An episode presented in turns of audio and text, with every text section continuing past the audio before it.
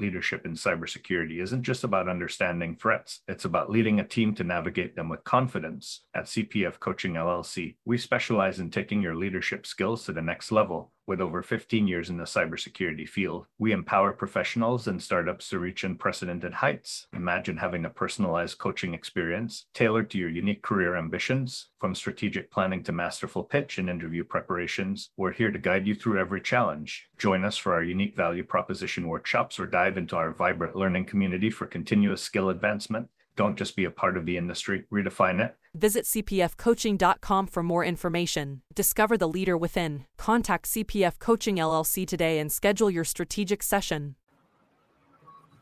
Hey, security peeps, we are live with another edition of Breaking Into Cybersecurity. It is CISO Thursdays. I am Renee Small, cybersecurity super recruiter, helping awesome people hire great talent. It is Chris, it's Christmas Eve. It is New Year's Eve. Happy New Year, people. Bye bye. Happy New Year. 2020. 2020. All right, we're going to go around the horn. The Dutch is here with us today. The Dutch. Good morning. Hey, The uh, Dutch. the Dutch. So happy to be so happy to be on with you guys. You guys, I love I love being on with you guys. So I'm thrilled to be here. Excited to have you here, sir. And he listened. He has a crown. We It's said fine to it was crown. festive. James Alex Azar. James has nothing. James, what's going on? I am. I am. Not feeling New Year's You know what? I I am sympathizing with the people of Hong Kong the, today. so free Hong Kong. We got to put a hashtag. out. Is it 2021 in Hong Kong yet? It might It, be. it- it is. It is. it- Yeah. it- they just did it in Taiwan. So nine minutes ago, it was a Happy New Year in Taiwan. Good. Free free Hong Kong. Free Hong Kong. Yeah. Naomi Buckwalter. Thanks for the Hong Kong shout out. My parents are from Hong Kong, so I feel an affinity with them, but I've actually never been. But yes, let's free Hong Kong. 2021. Someone who's been there many of times and has a lot of friends there. Free Hong Kong. Free Hong Kong. So what I hear is the Happy New show's going to be there next year, New Year's Eve, Hong Kong. That's the plan. Um, yeah, I mean, you hope so. It's it's an uphill battle to free it, right? But we're talking cyber. We're not talking Hong Kong. I mean, I'm just raising awareness to the issue, so people don't live in a bubble. Yeah. Very, very true. Okay, folks, our usual. Well, we said we were going to do a wrap today, a 2020 wrap up. Good riddance 2020. James Alex Azar, should we start with you? How about we talk about how this year started? Right? Does everyone remember what happened in January? Or Yeah, we almost went to war. yeah, like What so, happened in January? I can't even so remember. in January, um, President Trump took out Qasem Soleimani, and we had Citrix. The lo- at the time, the Citrix thing in January felt like SolarWinds feels today. Yeah. People forget Citrix because like COVID came on and like like nothing could have saved Citrix more than COVID. like those guys were looking down a those guys were looking down a black hole um and and and citrix happened and i think that's something we, we have to remember that solar winds that everyone's kind of like talking about and we're seeing more data now when we're getting more factual data is very interesting what do you think dutch Yeah, I mean, it feels like it was five years ago. That, that's my impression. I mean, everything sort of post mid March, like until you just said, I I'd kind of forgotten, honestly, what you know that that that was that was in the news at the time, and so everything just flipped, you know, in early early in March, and it, it, it um, yeah, I mean, everything just took on totally new dimensions, I guess. Feels like a- Yeah. feels like a total blur. Like everything pre COVID so feels like you know, like you can't remember. I can't even remember what what what was happening then. Well, I think there's there's like a thing to what we went through as people, right? Beyond cyber, right? Right. Beyond all of that, just like the human element of this. The um Renee, you do awesome segments with the psychologist with Dan, like on Mondays. I Mhm. love those. Like during this pandemic, like just tuning in for 10 minutes and just, you know, listening into that was just okay. like breathe, you know, but th- there there's there's aspects to what we've been through as a humanity and we were so focused on like SolarWinds and and and Citrix and when was the last time we all got to hang out and like be in the same place? And uh, you know there, there's a lot to that. There, there's there's there's a lot to that that took a toll on all of us. But do you guys feel like but i feel like as a as a community though like we like there's actually probably more connectivity. I mean because people aren't traveling you're not in board meetings you're not at all the shit. I mean so we were all including me lamenting oh we're not at black hat we're not at you know whatever. But like i think via the social this this type of a setting we actually connected with a lot of other people you know because uh, you know all these you know new podcasts came up or new co- topics came up. And so in some ways you know there's been a ton of connections. So i think the community kind of is resilient right? Kind of rebounded from the fact that nobody's traveling nobody's doing all these meetings nobody's doing all the shows nobody's you know doing all those things. And we've actually had a very active and it's been super healthy james to your, to your point to have these kinds of, of interactions because otherwise it's like nine meetings a day. Oh i'm on zoom yay you know like all day long. So this is actually you know a great way to connect with other people. I feel like it was um I'm with you, Dutch. I think that this year it actually was a crazy, not so busy year for me in particular. I mean, outside of kids and all that other stuff, but security hires and all that, it's been wild.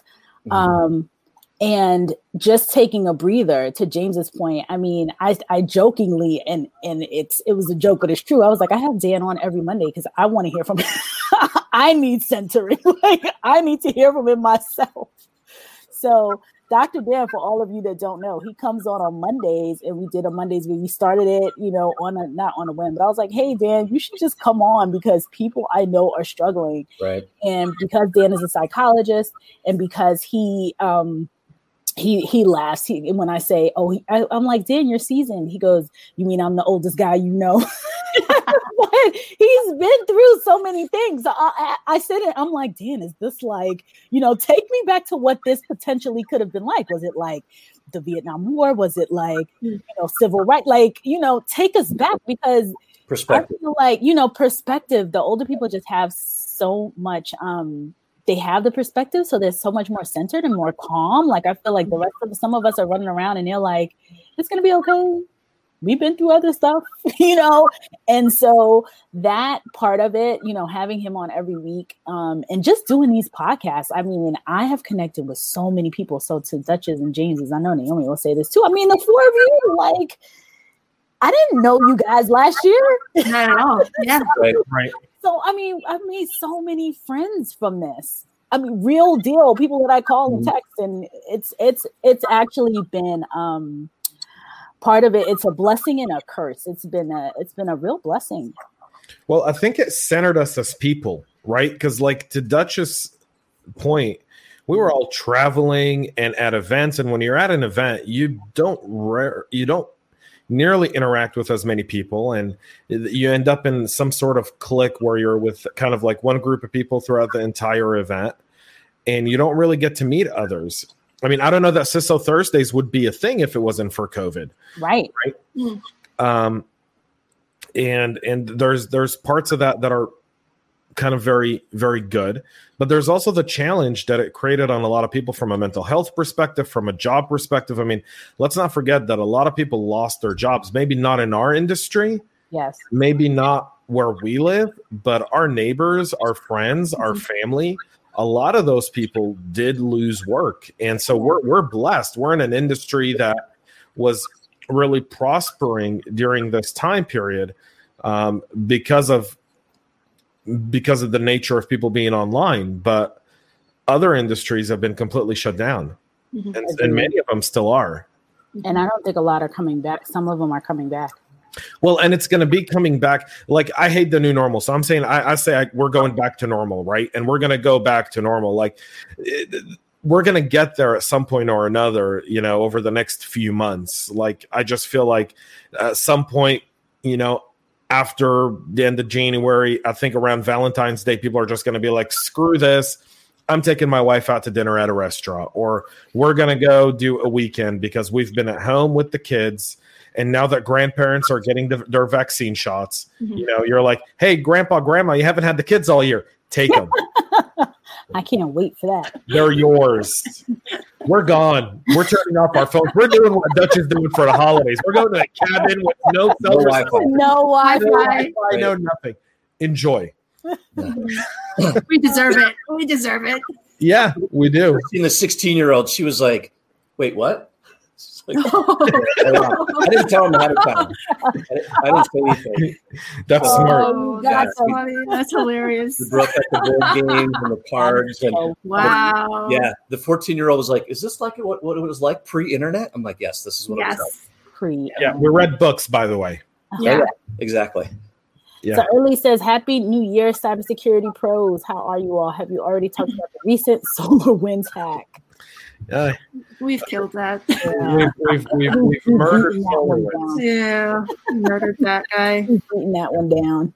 Early, you got to go back like two or three weeks. When did it happen? Last week? The week before? three weeks ago. Three. Yeah. Yeah. Wow, that feels so much longer. But we never went around back to FireEye to just give them the props that they deserve because Yeah. they're the first one who actually like put this out there and said this is a problem, and they did CISA's job for them. So props to FireEye. Anyone's listening, you guys really helped us out. So hug ups. I Agreed. hope that's the new precedent in the industry, Yeah. right? Where companies that go through uh, an event are able to put out the IOCs and TTPs and share a little Hello. bit more information. Transparency, yes, Yeah. that was Yeah. so Mm. underrated. I don't know, but that, that needs to be shared more widely than it was. Agreed. Not enough people noticed that. That was amazing. Or shouted it out. I mean, Yeah. I think we internally notice it, but again, James's Yeah. echo chamber part, you know, people Mhm. getting that understanding that this that was huge. Well, I mean, you, you've got. Trajectory- Yeah. Go ahead, Dutch. I would say you think the trajectory, like you go back like four or five years, like nobody wanted to talk about it. And then you sort of see the shift where people in the same industry space, I'll just pick on, I'll say financial services just as an example, right? Then they would start to talk to each other, right? The CISOs, I, you know, they would have the secret squirrel channels, like whatever it was, right? And so they're like, no, no, off the record, like, no, because we realize that they're likely to come after the next person, right? Mhm. Whoever's day zero was, like, we're all about to follow. So then I, you sort of just see that sort of informal connecting happening in the last few years. But I agree with you, Naomi. Like, kudos to FireEye for publicly putting it out there because that is the right type of response, It's right? the Where right thing to do. The- Right. the criminals collaborate better than we do. They- They totally do. They totally collaborate way- do. because they're they're like, hey, we're like we're in this loose gang. We, we're all about Mm-hmm. the anti whatever, right? So Right. they collaborate, you know, much better historically and than we have as an industry. We need to do better. And, and you're right; it starts with transparency. And James, I know you wrote about it, I mean, and not throwing rocks at people. Um, like so, so yeah. So kudos to them for for doing a lot of great work when the thing happened, right? That enabled all the rest of us to then. Yep. Because Dutch, you and I, we're not competitors. We're we're on the same team. None of us are competitors with each other. Yeah. And I think once we start realizing that we're on the same team, we have a common enemy. Like, let's go. yeah, I agree.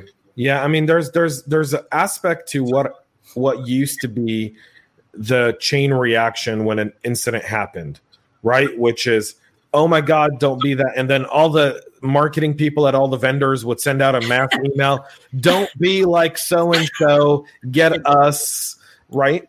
And Did they do that this time? They no, very few did. Some.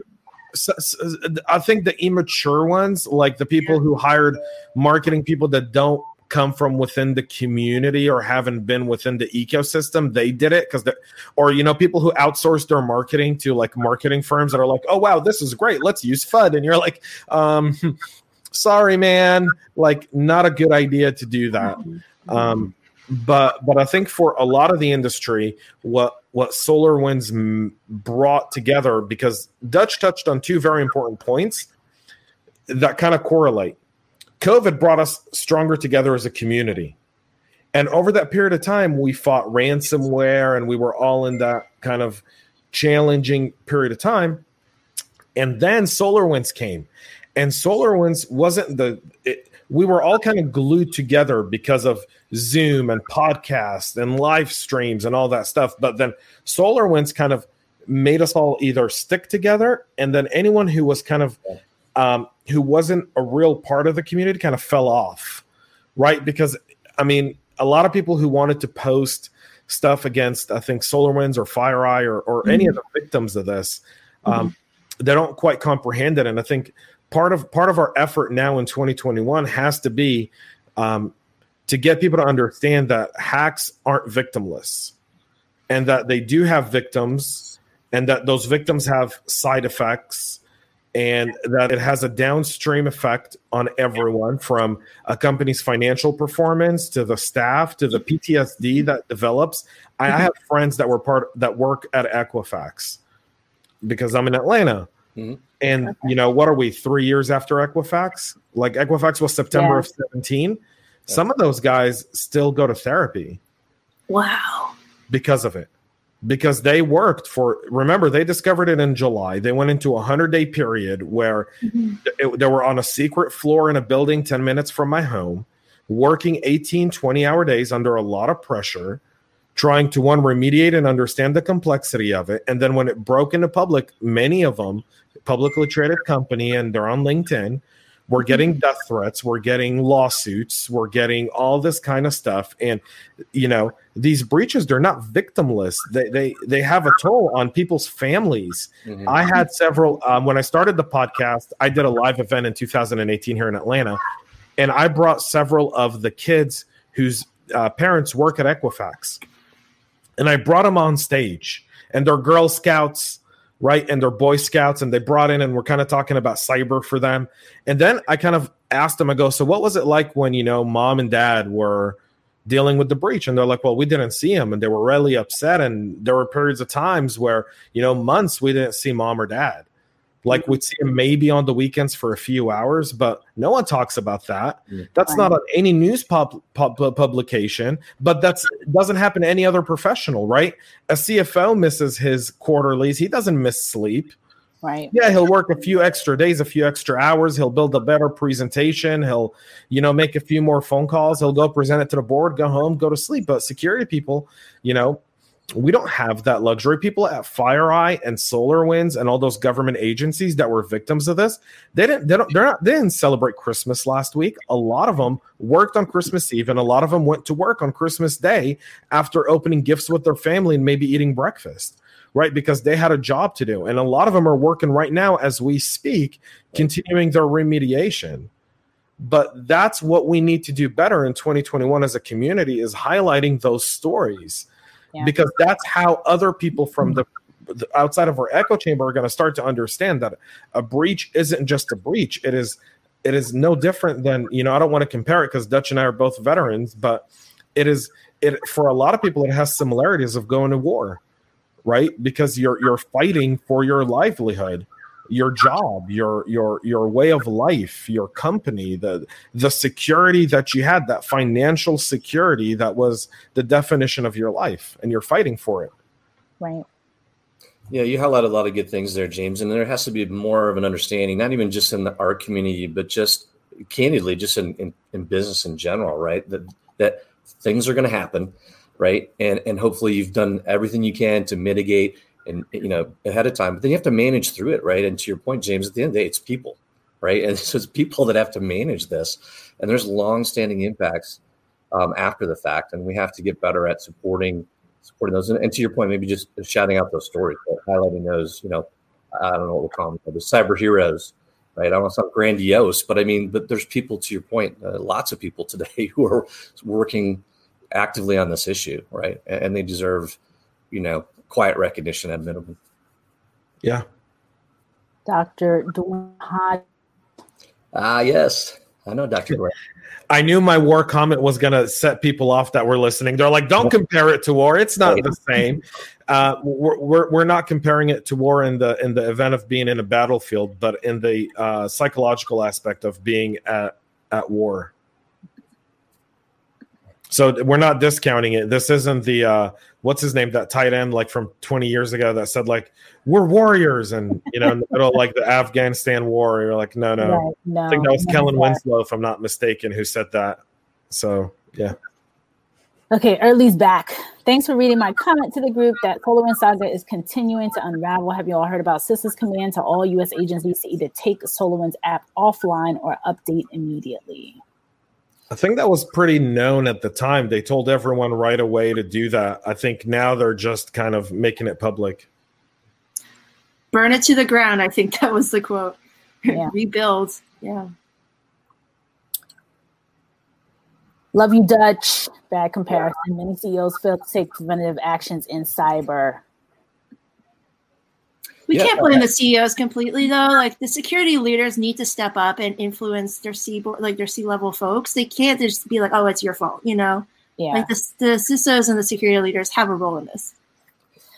Well, yeah, it's right. I, I, agree, Naomi. So, so I, I, I'm I'm trying to make sure I got Dwayne's comment correctly. But yeah, here's the thing, right? At the end of the day, collectively we manage risk, right? That that's really right. We, what we do, and this is not new, right? We've been managing risk for for hundreds, thousands of years, right? And so, what's new is making sure that the ownership of risk sits at the right uh, place to align then the resources and the reaction to that risk, right? And so, on the one extreme, when I, I you know what I've seen is, you know, the CISOs are only on the hook, right? And so, to to really to the, the points we we're making earlier, that's super stressful for then everybody in the entire team, right? That has a sort of zero fault, you know, kind of scenario, and and that's always bad, right? That that doesn't produce good results. It's super stressful under stressful conditions. People make narrower choices, right?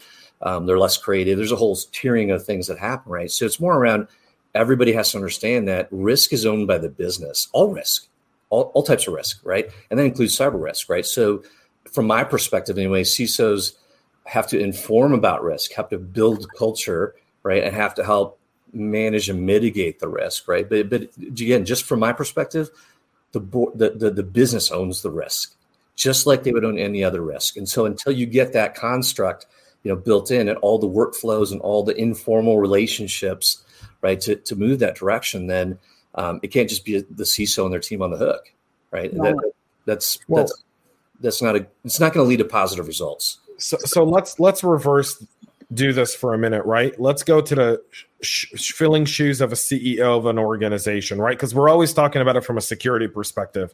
So if you're a ceo of a company you, you've got 750 things to worry about before you get to security right if you've got investors then you're worried about your investors and you're worried about your sales and your performance and your revenue you're working with your product team you're working with your marketing team you're looking at your IT and network and you're kind of you're hiring people to do that for you and you're trusting them to get the job done.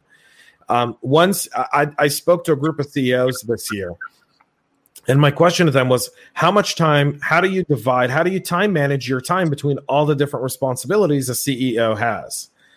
And one of the questions that that I looked at was they kind of look at security and risk, and I think this is really important for us to understand and they say, Well, I hire someone to do that. He works with the CIO who understands what he's supposed to be doing. So look at where he's coming from. He doesn't think that security's job is to audit the CIO, but he thinks security is to complement the CIO. And that was common in a lot of my conversations with CEOs, right? So here's where our gap when we talk about where who where, where a CISO should report to. Well, here's CEOs telling you, well, he should work with the CIO because you know that's part of IT. And then when you start to explain that, well, security's a, a wider net. It's it's not just IT, it's data, and it's not just data. It's compliant and compliance, and it's not just compliance. It's global operations, and it's not just global operations. It's also geopolitical, and it's not just geopolitical. You're talking about you know legal consequences and and, and business advantages and and and your own IPs and, and all that other stuff. And then they they start to take that in and go, well, okay, that makes sense. Now I get it. Right. But we don't have that conversation because when we're talking to the CEOs, we're thinking as a CISO rather than as a business leader. What does he want to know? Right. And what is, what does the board care to know? And so if you if you work if you're a CISO of a company like I am that operates in in in in, in, in a bunch of countries globally, right? Like we operate in a lot of countries. I think we operate in over 40 or 45 countries now. I have 40 or 45 different regulators.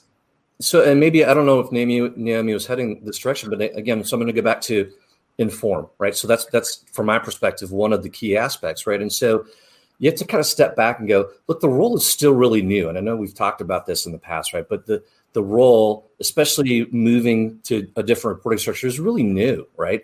And so that's it's critical to make people aware of like where should this fit in. And I don't have a one size fits all opinion, right? I, I don't know, you know, each person's companies and their culture is different, right? I tend to not think it should be under a CIO, but there's probably times when that, when that makes sense. But if you go back in time, we're also in a trajectory where people are coming away from being just the strongest. Naomi is the strongest security person, right? And she she she, she puts effort and talent, and she moves she moves onward, right? But um, if you go back and look at the CIO role, right? There's a white paper written in 1981 where they're debating should they be a technical person like a database administrator or should they be a people manager? Does that sound familiar, guys? Hmm, right. We're tracking 50 years behind the CIO role, right? Yeah. It's, it's it's it's the same trajectory, right? So there's multiple things happening. One is businesses have to understand that just digital transformation in general has made cybersecurity commensurate with board level risk. That's one that's the macro level change, right? To your point, James. So now it's affecting the entire business. That's what and arguably triggers the CISO to move to the adult table from the kids table at Thanksgiving, right? Okay. And so now you have to, but but there's changes that have to occur. A CISO then has to say, hey, look, uh, you know, again, I, I'm a huge fan of Gary Hayslip, like like a lot of people, right? A CISO is a business executive, a business executive who just happens to manage risk. That's how he says, right? He just happens to manage risk, right? Right. That's a really interesting viewpoint. So, you know, when I when I work with other people, that, that's what we talk about. Is like, what, how does your business think about risk? Like, let's just step back. How do you think about risk? Right? If you're a public company, Section One A, better say your risk. You better have some explicit cybersecurity and implicit cybersecurity risks in there. If you don't, you're failing, right? The board has to establish that. And as the CISO, then you have to inform. If they're not there, you have to work on that because that's where it has to end up. It can't just be, to your point, James, I hired a person. That does not work. And some of them, some of the more mature, Right. some of the more mature, um, Of course, we have to coach them. Yeah, are doing that. So you see CISO reporting Absolutely. to like the Yeah. SVP of risk management and things like that, or reporting directly to the board. I mean, or directly to the CEO, like now Right. the Equifax CISO is. So, you know, as we evolve, I think you will start to see that. James, you were saying something. So one of the things I'm doing for I want to do for 2021 is really start to engage the CEOs in the cyber discussions from a perspective of how do you see it, and and and kind of trying to bridge those gaps because if you ask any cyber person like, hey, what are you doing cyber, right? Uh, and how do you deal with your risk? They'll be like, well, I'm in fintech and I go this way, and I'm in government and we do this, and I'm in healthcare and we we have to worry about that. And to me, I just feel like we can't be niche when it comes to security. Like it's got to be almost universal because healthcare is supported by fintech, right? Like everyone takes money. Like if you don't take money, I'm a little bit concerned about your business at that point, and I'm wondering how you're doing it. But everyone takes money, so everyone's dealing with some level of information, and we live in a SaaS world where the data that you that you have or get isn't always just going through your pipes. It's kind of like public water systems or electricity or internet. It's kind of going through everything. And, you know, it can, at any point in period in time, you know, get intercepted or blocked or whatnot. Dr. Dan is here. Dr. Dan says, wondering what it costs a CEO to not be aware of it. Zero. Zero because they never get fired. The only CEO to ever be fired post breach was Equifax, and he wasn't even fired. He got $90 million to retire. No. He got $90 million. I, I on, didn't know about that Smith got his Yeah. name's Richard, but everyone called him Dick. Dick Smith got ninety million dollars and was sent home packing. Ninety million. That was his um His, uh, his parachute. his yeah. severance. His severance package. Right. I mean, so, so here's an analogy, and it's not perfect, right? And that's, you know, I had this discussion with in, in earnestness, right? Like, like people are like, no, but I own risk. And I'm like, okay, but let's talk about this. Okay. So I've been at public companies, private companies, IPOs, you know, during an IPO, right? And to, to James' earlier comment, and inevitably a company will have a bad quarter, right? And I said, so far, zero times in my 25 years have I seen a CFO be fired. I'm not picking on CFOs, by the way. But my point is that would be commensurate. Like, oh, we had a bad quarter, fire the CFO. Well, you're in charge Right. of finances. That's that's not how that works, right? Ultimately, the the the ownership of risk, in my estimation, is the CEO, right? Board set risk appetite and risk tolerance. The CEO, like all risk, should own that risk. I mean, that I, again, I know that's ideal, right? And it's aspirational because I see some of the comments. I agree, we're not there, right? But that's really where it belongs. It's a business risk, just like the risk of com- competition, the risk of an issue with the product, uh, the product line, a risk, a risk with uh, natural disaster occurring, a risk with arbitrage, currency fluctuation, all the normal risks. Cyber is one of those risks, right? So yes, you have a Naomi or a James who is the domain expert, right? Who should be informing, establishing culture, workflow, all the things, right? That we all you know, that we all do day to day. But ultimately, that doesn't mean like, oh, I get to pin it. On, that's only Naomi. That, this this totally reminds me of what teachers are going through right now. Like if you think about it, all the teachers are being blamed that you know their kids aren't learning at home. But like the teachers, like, oh, this is not just my responsibility. Parents, like you should be teaching your kids also things. But now during the pandemic, we realize how important teachers are. You know, all of a sudden, it's like teachers like, well, we've been telling you this is a shared responsibility. This is not just us right? But the parents right now are like, no, this I can't do this. I can't do this. But you know, I'm at that point with you, Dutch. Like it is a shared responsibility. It's everyone's responsibility, not just parenting and teaching. Security is everyone's responsibility. I will say that to the moon and back. Yeah, and, and again, I don't think there's a one size fits all to some of the comments, and I, am super aware that NGOs and charitable organizations there's different cultures, different structures. But again, at a macro level, we have to get to a better place, right? And James, to your point, we're all in this together like when I talk with with uh, people in critical industries, right? Uh, supply chain and third party risk is is is right up here, because to your point, um, I'm trying to think of a good abstract way to not mention somebody specifically. Let's say that I'm in the healthcare industry, right? And so, uh, Renee, you go in to get something done. Well, they send you to a clinic, and that clinic then outsources the billing of that to somebody else, right? So now you're four levels down, and Susan and Tim, who are at that outsource, they, they don't have the same sense of response. You know, I mean, it's not because they're it's a mistake of effort, right? It's not because they're trying to do something wrong. They just it's they don't know Renee, right? They don't see the connection because they're they're way downstream. But ultimately, who who gets you know who gets the sort of the brand hit for that when it goes badly is that first tier healthcare company, right? So ultimately, right. everybody along that chain has we just have to get better because James, to your point, it impacts everybody else. Yeah, comments. You want to do comments? Because they are flying. Well, I, have a, I have a question for Dutch then. Like, how would you, what would be a solution for this? Like, how do you actually get people to start doing this? Yeah. So I think it starts with you have to you have to take it's like eating the elephant, right? We have to pick pieces and start with that, right? So start with okay, who's my next tier down, right? And spend time with hey, here's my security culture here are the things that I think are important. Because, by the way, they may not be the obvious things. The example I've used before is I worked with a beverage company and I was going through just kind of risk, normal kind of high level risk analysis. And I just sort of presumed that like their customer data, PI, normal things. I'm like, hey, these are your risks, right? And they're like, no. Well, they, I mean, they are like from a compliance and a governance standpoint. And I said, oh, what do you, what do you really care about? And then I thought, oh, is it, is it your formulas? Is it your formulas that you have for the different drinks? And they laughed and I'm like, nah. They're like, we all have a bunch of chemists. We backwards re-engineer. I can tell you exactly what's on all of my competitors' things, which is kind of interesting. And I said, so what do you care about? Those are marketing campaigns. If those get out in advance, that is disastrous for us because they're a brand, right? I mean, and so it just simply reoriented me to, hey, I don't always know. Like we don't, you know, somebody that doesn't. So number one, you need to like explicitly determine what is my culture if it's not where I want it to be, how do we start moving that culture where we want it to be? It has to be everybody in your enterprise. It can't just be the four of us. If Renee doesn't click on a phishing link, okay, yay. I mean, we would expect her not to click on the phishing link.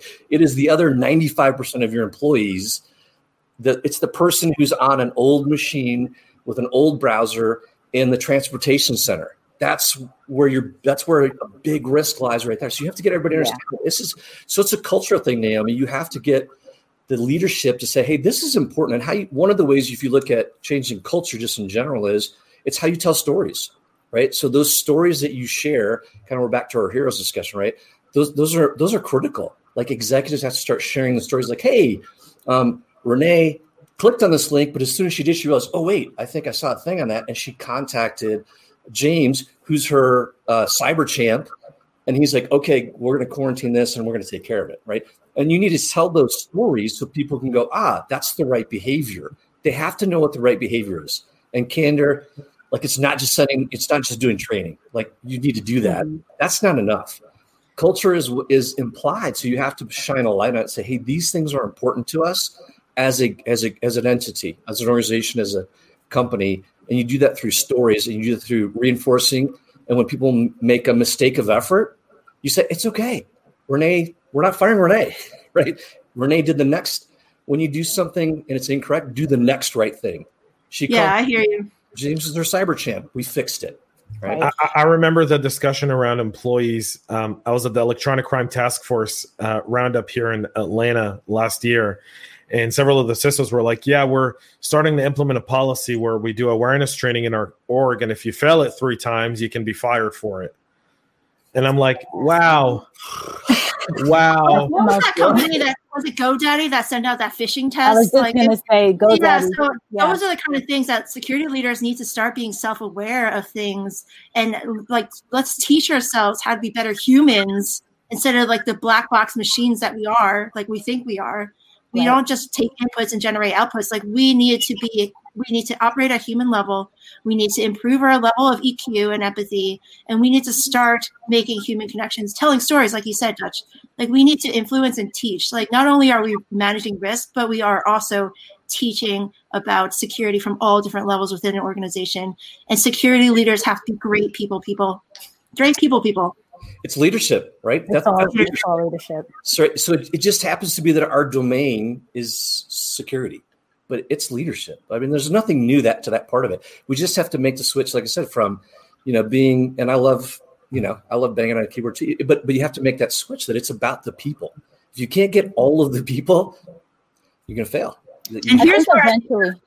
But here's where we're failing as an industry. We don't teach our, ourselves how to be great human leaders. We don't have courses on cyber. We don't have courses on Pluralsight. Like how to be an effective CISO from a human side. Like there is no psychology behind all the courses. It's literally just like. Well, there, there's some of that is starting to come into play, though. I, have you know, in, in my research, I've started to see some companies where they've got a psychologist in, in part of their awareness creation team that's really kind of focused on the psychology of human beings or or using uh, human behavior analytics um, in order to really train a different way for people to operate. So, I mean, that stuff's going to come through. It's going to happen. It's just a matter of um, it's it's just a matter of time and it's a matter of people adopting it, right? Like you see something like that now. I mean, you go, all right, I'm not going to do the traditional awareness, you know, trainings and phishing tests. I'm really going to start doing something that's, you know, uh, based on each individual user and their computer competency. So someone who's in their, you know, 50s or 60s, you know, is going to operate a computer a lot different than a 23 year old out of college. Th- that's just a fact. Right. Right. And I'm surprised that James they that these security awareness companies tests what have you with phishing didn't automatically have a social like a some of somebody, them do. Some of them do. Because it would make it would only make sense to me as someone with that hr you know background that it's all it's it always goes back to the human like every single right. time. It, and it has to be important. At dr dwayne's comments and jesse hey jesse. Right it look it, it has to be you have to make it be intrinsically important to as every person. They have to understand, right? You can't go, well, cool, we did our quarterly phishing training and we're done. And again, I'm not begging. Like you should do quarterly. I'm agreeing that the training is important, right? The difference is you have to establish the culture and a climate that they go, ah, well, this is important. It's not just something that Renee does over there. We yeah. are we all have to do this. And so again, how you do this, you should give them examples of this. Why is this important, right? And so an, another way of thinking about this is I talk about like quality, right? Today we all just assume quality is intrinsically hmm. important. By the way, that was a revolution that happened to make that happen, right? It used to be in the 1920s, it was just Naomi's craftsmanship, right? We would go to her because she was an artisan, right? The whole revolution of quality changes. So now everybody, whether you're in logistics or transportation or legal, everybody thinks quality is important.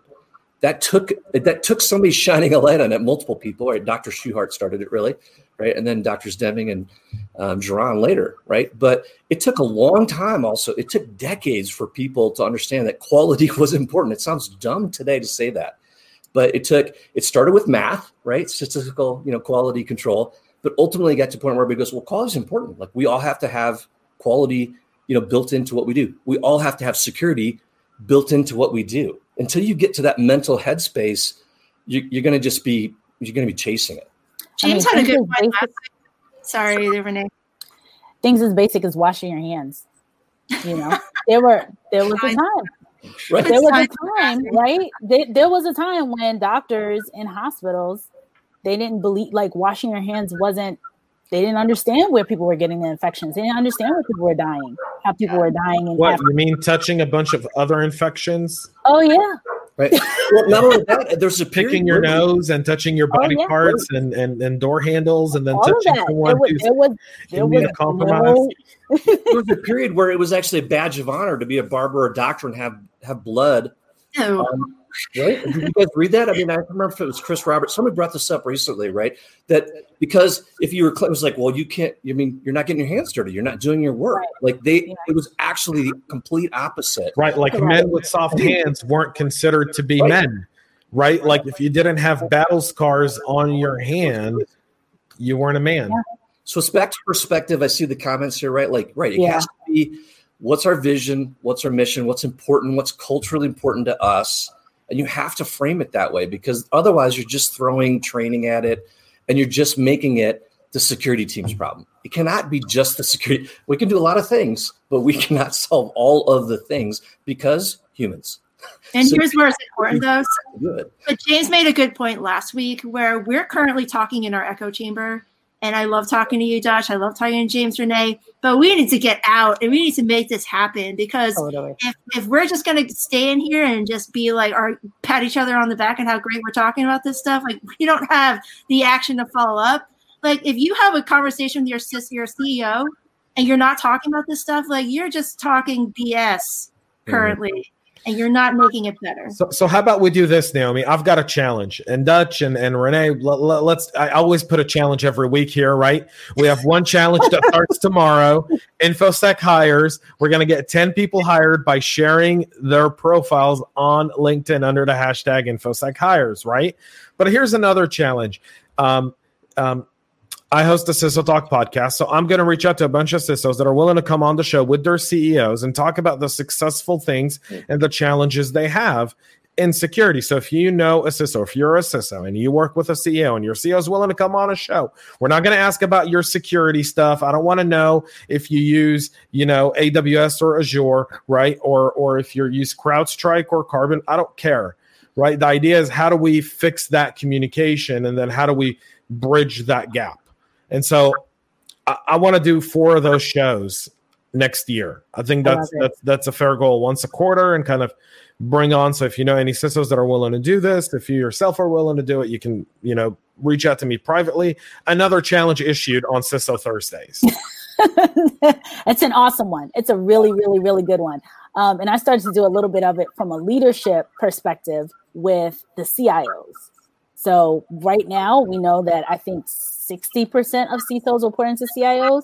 So getting them on, getting them on here with the leadership stuff to talk about that too. So higher than that. Sixty percent is kind of low to me. I think I think it's sixty to seventy percent. I saw a pie chart the other day. Sixty to seventy, I think, are CIOs, and then a sliver is um, enterprise risk management. A tiny, tiny bit is directly to the CEO, and then mm-hmm. uh, there's something else. There's some people reporting into legal, like your chief legal officer. It makes sense for some companies, though. Like it really does. Yeah. It depends. All right, comments. well, Naomi, do we hit your point? You're that's a that's a great shout out, Naomi. That you're right. If it's just us talking to each other, then I mean, well, we can do this. It's awesome. We do this every day. Oh, you, right. We right. make a difference. James out. So James threw out a, a, a, challenge. That's great. Like, but you're right, Naomi. Like, what else can we do? Because until CEOs, COOs, the C's, until everybody starts to get this, yeah. so we can't have podcasts where only our our yep. loving people that we already know are on. Right. Bring on some CEOs. Bring on totally. bring on people like like CFOs. Let's bring them on the show. And oh, absolutely. That's brilliant. Absolutely. I mean, I got a, I've got a um a recommendation last year, and I started, I was looking for some CFOs, but it didn't pan out. But um, one person his name is slipping my mind right now, but he he talked about the CFO's perspective, right, and how especially with like budgets and CISOs and security teams, and how the CFO like aligns. And I thought I was like, this is fascinating. This is such good information because I know, especially folks that are maybe at the CISO level get this, but a step or two levels down, definitely are not even remotely thinking about things like this. So I agree with you all wholeheartedly. And we're going to go to comments because there's zillions of them here. JJ Davy, our hey. um, our uh, bearded man, what does he call himself? The bearded, the something honeypot. Uh, the ginger, ginger, honey. ginger honeypot. Yes, he says, "Don't panic, sinkhole all the IOCs." That's when Dutch was talking about that stuff earlier. CEOs don't take action if they are not aware. Security has the job to make people aware of risk to enable senior management to build a plan. So, pretty much everything else that we've been saying, much like war, you need the intelligence to ensure your resources are used in the best way possible. Hey Renee, maybe in 2021 we can rebrand this to be just C level Thursdays. It doesn't have to be CISO Thursdays. Like anyone at a leadership level can come CXOs. in. CXO, there you go. Thursdays. Yes. CXO Thursdays. Bring them on. CXOs. CXOs and bring and just what are their viewpoints on security? Like totally. they're all gonna say they're all gonna sing the song and dance, I promise you. But if you start digging and I be think, like, how do you back that up? How do you back up that song? No, that, I had like I think the the last couple CIOs that we had on were so, you know, when I talked to them, they were like, "This is great because you know, people come in sometimes and especially, you know, security folks, you know, we're excited. We want to come in and, and they're like, you can't implement all this stuff. Like you have to think about the business, you know, and they were saying that and they were bringing that to light. So I think they will really start to say like, these are my frustrations, which is what, mm. what I love to hear. I'm like, what are your frustrations? What's, you know, when you see a security person, like, how do you bring them into leadership? Because that's what a lot of the folks that are here want to know. Like, they started out, they were junior, now they're a couple years in, now they want to be a CISO. Okay, when you're a director, when you're a security director, when you're a CISO, when you're a CIO, or whoever is hiring, what are you looking for? So they got they really really had some um some good pointers, and I am excited because in the in 21 more are coming. Like I've invited some folks, and so they're going to be coming on too. So CXOs, I love it. Okay, yeah. so Roman says, in addition to encouraging folks who have an interest in cybersecurity path, we could also create a forum to give shout outs to cyber leaders and professionals who sacrifice their time and life daily. I know we signed up for the exciting journey in the cyberspace, but it also comes with battle injuries. Romy, I'm 100% like you guys, I, th- I feel like I get I'm beamed to you all because I totally thought about this. I was like, we should be shouting people out that deal with just you know CISOs, people, just folks in general, security folks who are dealing with this stuff. So I, I agree. So Dr. Dan saying being comfortable with being uncomfortable. That's good. Dr. Dan is always on point. Dr. Dan, we got to make him part of the seed stuff too. The dualism, Jesse says, the dualism of not including cybersecurity leadership in meetings, but looking to them for reaction and incident response must be dissolved. I think that's a really good point. Interesting information, James. Breaches have really profound impacts. I hadn't thought of it from that perspective. I think that's when James was talking about, um, you know, the uh, the mental health issues so, and Eardley says you made some great points regarding the mental health issues that can occur due to cybersecurity hacks. As a U.S. Marine veteran, I totally agree with you, bro. Perhaps we can consider providing better work life balance when reacting to hacks. I think the challenge with that is none of us want to go home when a hack happens. Like, we all want to get it done. Like, people are really mission focused. I think that's that's one of one of one of the downfalls of it. It's like if you're in a battle right? Like when we're in the military like if you're in a gunfight you don't say hey guys listen it's uh, 11 o'clock. Why don't we all go to sleep? Cat back come back 7.30 after breakfast and we'll just keep shooting at each other. All right. Like, but you're back to leadership right james? I mean that's why we have block leave right i mean i'm sure you've been a black, right where at some point like i don't, know like you know as an officer like i would just give my people time like off i'd be hey just go home today. Like, yeah. how many times do your people in the middle of, how many times do they fight back? Oh, they fight back. okay, but I, I would, but I would still do that. I'd say, look, you know, Thursday after this time, I don't want to see any of you. You should all just go away.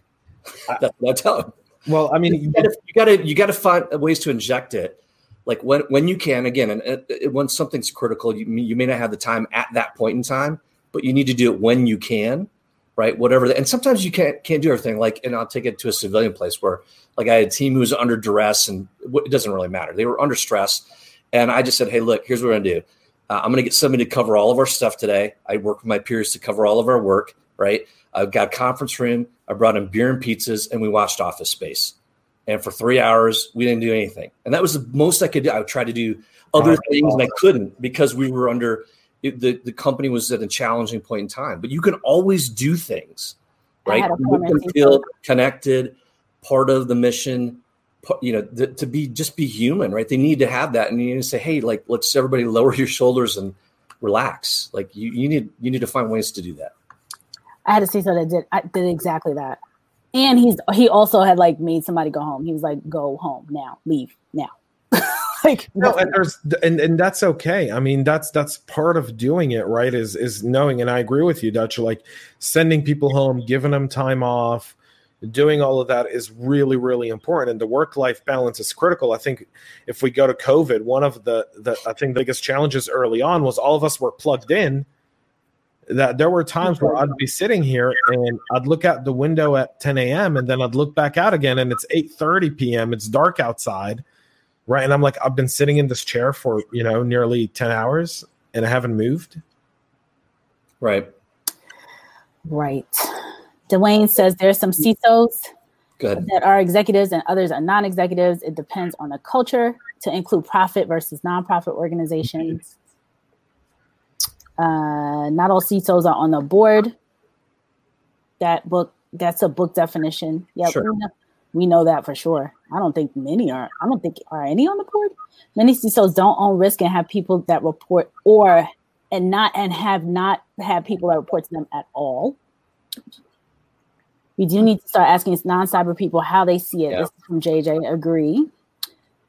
Clinton. Um, however, there are laws laws to get CEOs in in prison. He means prison. Oh, to put them in prison if they suffer a breach around IoT breaches. More and more uh, of this will be the case. Same with CISOs as well as in the future. So, so that's that that's that's a really interesting point. So Russ Young and I had this debate a while ago, which was should CISOs be licensed like pilots, meaning beyond your cert, should you should there be like an FAA authority for CISOs to where if you're going to be a CISO, you should have a license? So the reason he said that was, um, what if in order for you to actually carry the risk, and if you had a license, then the board would be required to put you there. So you'd guaranteed to have a seat. You'd have to definitely report to the CEO at that point, right? Because you'd have to be licensed to do it. And it would require you to do a specific amount of training by like, you know, pilots. They, they can't just,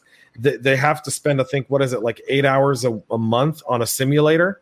Mm-hmm. Beyond what they fly, and they're only allowed to fly a limited amount of hours, and they need rest and so forth. And so, he kind of made that argument. I had that same discussion once with Patrick Benoit, um, because Pat's a pilot and there's a lot of people in cyber that are pilots and we kind of had that discussion and it's a very interesting one because you don't want to put people in prison for being a victim of a cyber breach right? Because that's kind of like hey renee you got robbed?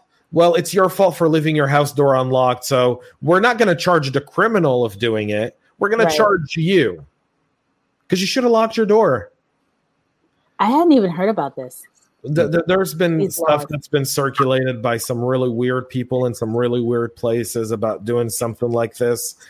But they're trying to use it as a way to be like, if you don't take this seriously, like you got to read between holding your account, you're right, holding the person accountable, right? Right. Like we're gonna we're gonna pass a law to hold you accountable to it. The law would never make it through because just the law being against the law like that would be insane. It, it just you know it wouldn't it wouldn't come come to it wouldn't come into play but it's it's a very i don't think that we should look at government and i'll say this again and i think i say that every week to be the entity that comes to solve all of our problems. If we've learned anything this year is that relying on government might be the worst thing on the planet to do. Omg Romy says CISOs map out the maturity level of their organization. They have to align regulations with practices and risks with maturity. Funny how many CIOs in 2020 are not aware of certain tools like FCAT. Newsflash managing an organization is not all about people. Take into consideration the tools, resources, and the infrastructure that manages the assets.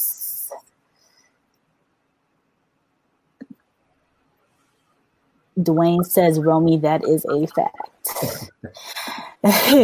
with Dutch, when you were talking, I put this up there because they were saying, well said, Dutch. And Naomi and I were behind the scenes saying, Dutch needs a podcast.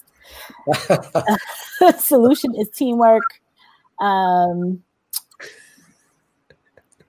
Dwayne, everyone is in your in anyone in your enterprise leadership culture is good CEOs. Oh my gosh. Okay, so ah, Mr. My side. Where are we here? They loved your your end comments. Humans want to act like computers now. Romy says this, acting like the machines we built sounding like sounds like an I, Robot movie. Is there a movie that Will Smith hasn't done? I feel like I feel like this year has been a Will Smith rerun of movies. it, it, it had definitely felt like that. Tyrone says, "Are CISOs seen on the same level as, as other C-suite executives? And if not, could this be the problem?" Thank you. Yeah, that, that's we touched on that, right? Yeah, yeah. I mean, answers in in some cases, right? But that's like in one case, the maturity. Right? in one case, Equifax. That's it. Um, Jesse says here we need to link mission, vision, values to the security program and show how security is an enabling force. I like that. Absolutely. Spot on, Jesse. Spot on. Michelle made a funny comment. We use AI to teach human behavior. Hey, Michelle. AI for the human. Dwayne says. Dwayne needs to be on here. I think we definitely do values and missions with security and Totally. What would we call? What would you call him? Would you call him doctor or would you call him major? Like what? What would his title be? Doctor. Uh, major. major Doctor Dwayne Hodges. Major Doctor or Doctor Major? major Doctor. Major. Doctor. Major Doctor because he's not only a doctor, he's a major. But what comes first? Major because your military is is is superior to anything else. Oh, okay. There it is. We've been schooled. We could ask Dr. Dwayne. I, I was calling Dr. Dwayne because I know him, but I mean, we could ask. we could just ask. we could ask him. Here comes the comment. Here comes the comment. Right. If you call him a major doctor, that means he's a really major doctor. major Dr. Dwayne. Major's an adjective. Right. Dirty coffee cup on the desk. So funny. Um, Early said he loved the end of Dutch's last comment because, and he took a humans. long pause. Humans. Yep. Okay, get some. This is a good point. Which one? Well, no, Dr. Joy is making a good point on right. That's the other. That's one of the other levers to pull. Right, is we like not only do we have to start from the top down and start to try to figure out how do we change culture and get engagement across the business, but he's right. The long, the long path, longer path, maybe, but a really solid one is we got to start with the students as well. So if you're going, you guys talked about trainings and certifications in school last last last week, right? So if it's only how to do fill in the blank, Python, how to do pen testing, how to do whatever, we're failing. We're failing, right? Because we're not setting them up for success. Everything that we do in cybersecurity is about enabling the business. Yep. The business exists for the sake of the business, whatever that is, whether it's a, you know, uh, an NGO or a charity or for profit. They exist for whatever that mission is, right? You have to respect that, and business leaders get to decide. It's it's a balancing game, right? How much risk am I? Knowingly willing to accept, right? And when it when it goes outside of that parameter, outside of that risk uh, tolerance, what do, how do we react, right? But at the end of the day, it's still enabling the business. So if we only teach tech, we're failing. Absolutely. For tech's sake, it exists to enable the business, and you have to make that tie between the two. One hundred percent agree. Yeah, we need to train and mentor the human for sure. And here's where I kind of am happy when I think about it. Like we as cybersecurity professionals will always have a job because as long as we are coming up with creative human solutions to deal with real human problems and business human problems, we will always have a job because we are the only humans right now, uh, at least that I can think of, that can solve these kind of human level problems. AI can't do it for us. So I think yes. we're okay. Major Dr. Dwayne says leadership has been talking amongst themselves for years and still getting hacked. Get your subordinates involved. So, so true. Yep. So true. Um, I should definitely invite CEOs like Jade Scarver. Yes, invite her early. Um, Dr. Dan says, seems like it would help to let them know what they need to know and how to find out. What about helping them be comfortable with being uncomfortable? Dan always has the, it's like wisdom coming through.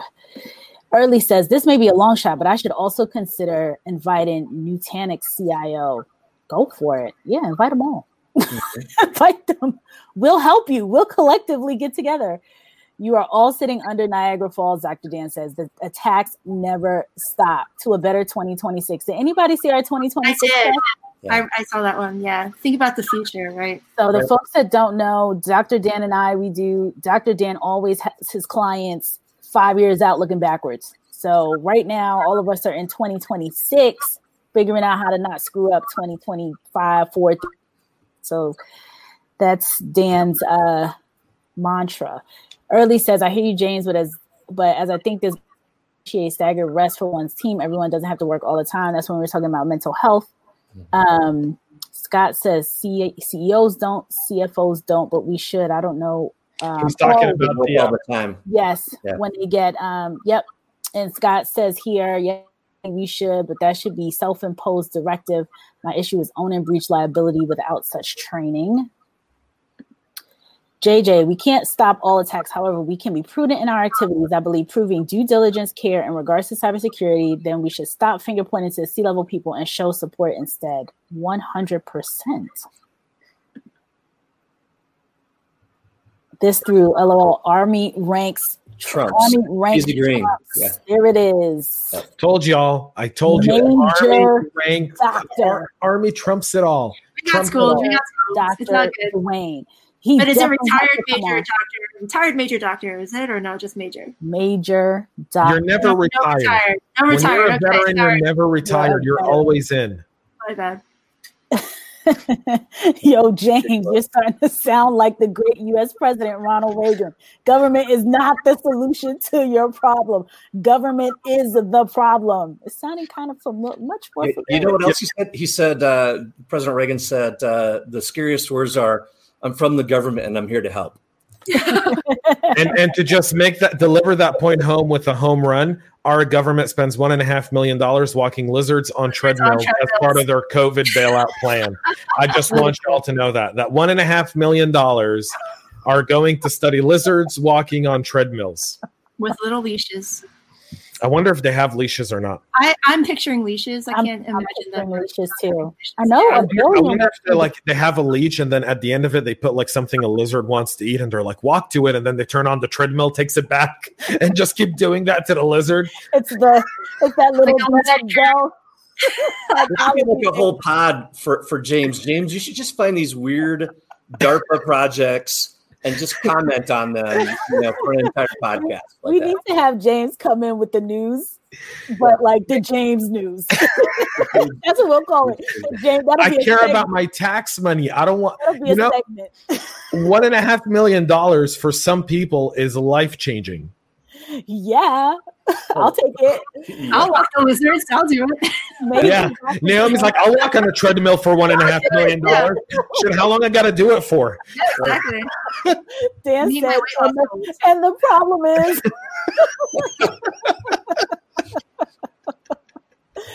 Oh yes, we'll we'll collectively. I think we would all collectively split that one and a half mil to walk on. Absolutely.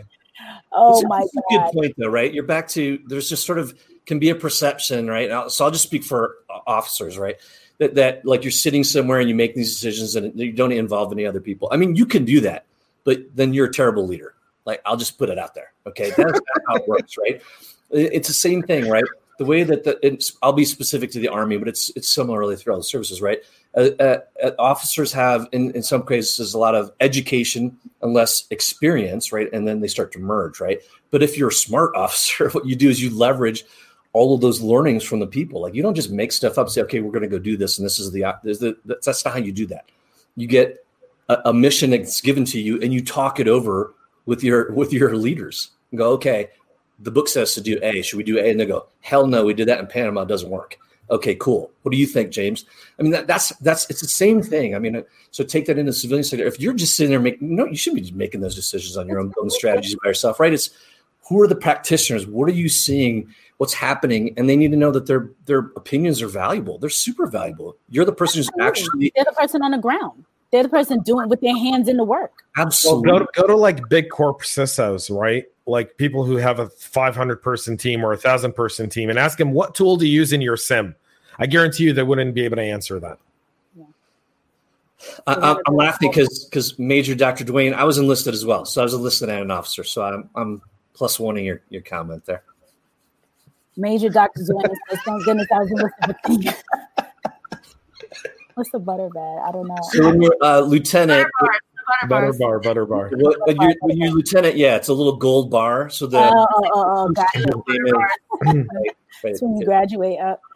Right. It's a, it essentially means at that point you're a lifer, and you're not leaving ever. It's like Hotel California. You can check out anytime you like, but you never leave. you never leave. Mm. Oh, Major Dr. Dwayne says all CEOs and all generals are not leaders because they fail, just as Dutch said, because they fail to make strategic decisions because they lead the troops out of the big deals. So, so true. Right. Leadership and management, not the same, right? They're not the same thing. Not the same at all. Management is about process and workflow. Yeah. Ensure things happen, and you have to have that. But just because – we give, you know, you give Dutch a management title, doesn't mean I'm a leader. And then right. conversely, you don't have to have a title to be a leader. And I don't mean that to sound flippant. I know it's something we could stitch on a on a, a on a quilt, but it's true, right? I mean, leadership is about connecting with other people and helping move them forward. That that's at the end state. That's all it's about, right? And so you could have a title and not do that, and uh, you know, hopefully you work those people out because you don't want them. It's not yeah. about that, right? It's about moving everybody forward, right? And how you do that is you get them fired up and connected, just like you know everybody here on this call. Mm-hmm. Absolutely. So, um, Romy says a disc assessment is an adequate tool to figure out individual strengths and probably use results to place folks in the right position for success. Some leaders avoid such assessments because they don't see the relevance for self-assessment. Just thinking, hmm, go through how we can improve human interaction and performance in organizations we had a, a, a discussion. Um, there was a young lady who she did disc assessments sure. and um, other assessments on on not this particular show, but one of the other ones. Um, and I'm all for assessments. I mean, we're in the process of, of writing this cyber breaking into cyber book with Chris Foulon and Gary. Um, and so oh. we're talking about, and part of it is assessments and, you know, like take stuff. We know the military does it all the time. You know, as people come in, you get assessed, and that's when they figure out where to slot you, all that kind of stuff. So totally agree with that. Um, and for the people rolling their eyes about self assessments, like there's real data behind this. There's research. There's oh, yeah. years of evidence. The like it is that stuff works. Yeah, the military it's does it all the time. Dr. Dan has an awesome assessment that he does with his exams. I think it's called um, the Hogan which is one that when they bring in C-suite executives, a lot of times this full assessment, um, you know, to really like see where you are as a leader. James so, kind of touched on this about psychologists, right? And so let me just plus one. And I know he was bagging on liberal arts degrees, but I have my undergrads in history, by the way. Uh, took a little bit. James is anti-liberal arts. Yeah, but we need, but we need people from other degree, other with other degrees and other well, domains. Degree, but don't pay for it. How about that? Yeah, don't pay for a liberal arts degree. That should be like something free, like here you're hilarious. Do something. but we need that to inform from a leadership culture standpoint, right? We do. I mean, so all, all kidding aside, right? So, uh, uh you know, the ability, and also you can do a cultural assessment because I've had people asking, well, how do we, what, I mean, I, I, mean, I, you know, go look. I mean, there's, you can do a cultural assessment of where are we at, uh, even if it's just four of us starting a company tomorrow, right? Like what's important to us? What do we want to focus on? So you can do that. So I'm all in favor of, you, you got to give people the tools, right? And yet it starts with, well, where am I? All right. And not facetiously, but like against something, right? Just a way to understand what am I strong at? Where am I, where, where can I use improvement? Um, that'd be a big help. Major Dr. Dwayne is laughing his ass off. He thinks this is so funny. James is he laughing with us or at us? I think he's laughing at James' liberal arts degree. yeah, just, just, I have two degrees. Sounds like you need. like you know, you know, they made lemon laws, right, for someone to sell you a bad car, bad car. right? Mm-hmm. Yeah, liberal arts degree is literally the lemon of college degrees. It's learning oh how to learn, James. Right. Exactly. I'm going to bring all those liberal. What arts- is high school for? What is middle school for? What are parents for? What are grandparents for? What I'm is the community the, for? I'm bringing all the CISOs with liberal arts degrees on here. That's what that's what's next. It's gonna be the liberal arts. And all you're gonna do is you're gonna prove my point because they're all like, I graduated, spent four years trying to find. I was in sales, I was doing all kinds of crap, and then I was like, I got to get a real job, and I went and I got a cert and started in cyber. I have a cease. I forget his name right now, but he's coming on here. I'm bringing him on with you. Talk about. I will debate anyone on this. J- James had like a bad experience. Like he had a really mean. Like it was rough. No, like listen. You know how many people I know that have a liberal arts degree that are like salespeople at Best Buy? Goodbye, James. So maybe Dr. Dwayne that they have some limits. Karma's kicking your butt. Your daughter's going to be majoring at English. No, she won't because I'm not paying for that. History and English major. No, we'll James is a, James Azar's daughter. Listen to us. Make your you want to piss your dad off? Tell him that's your major. All right, folks, we need to wrap this up. A couple We're losing it fast. We're gonna wrap. Um, Dwayne, Dr. Major Dr. Dwayne, please come on here because you're cracking up. We're gonna have a good time.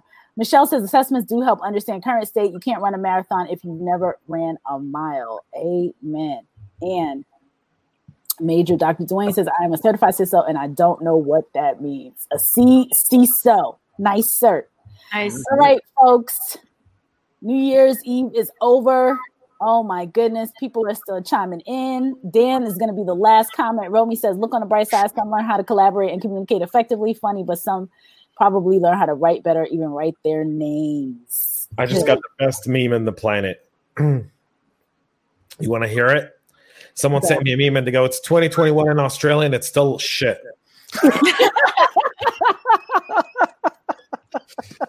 Uh, hey Jason, I have a bachelor's degree in eating. There you go. Oh my God. Dan says move people from a management culture to a coaching culture. Fantastic outcomes in remote management. Leaders need to know what they do well before they can help unconscious competence problem.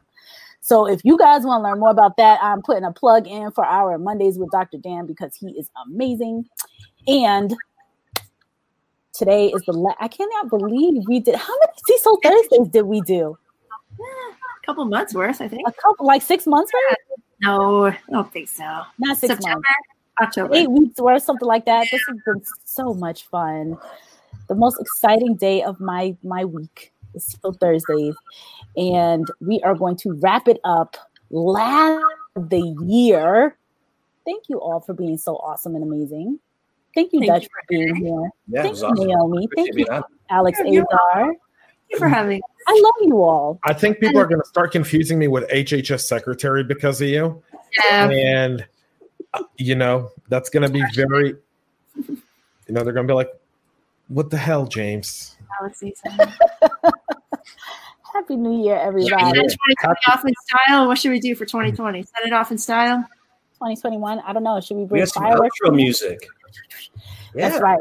I got to have my intro music for next week. That's what I'll do. All right. I have outro music for he us. Does. Okay. Yeah. I do have outro music. I think so. I think so. Hang on. Let me see if I can pull it up. What? Throw your middle fingers in the air, walk away.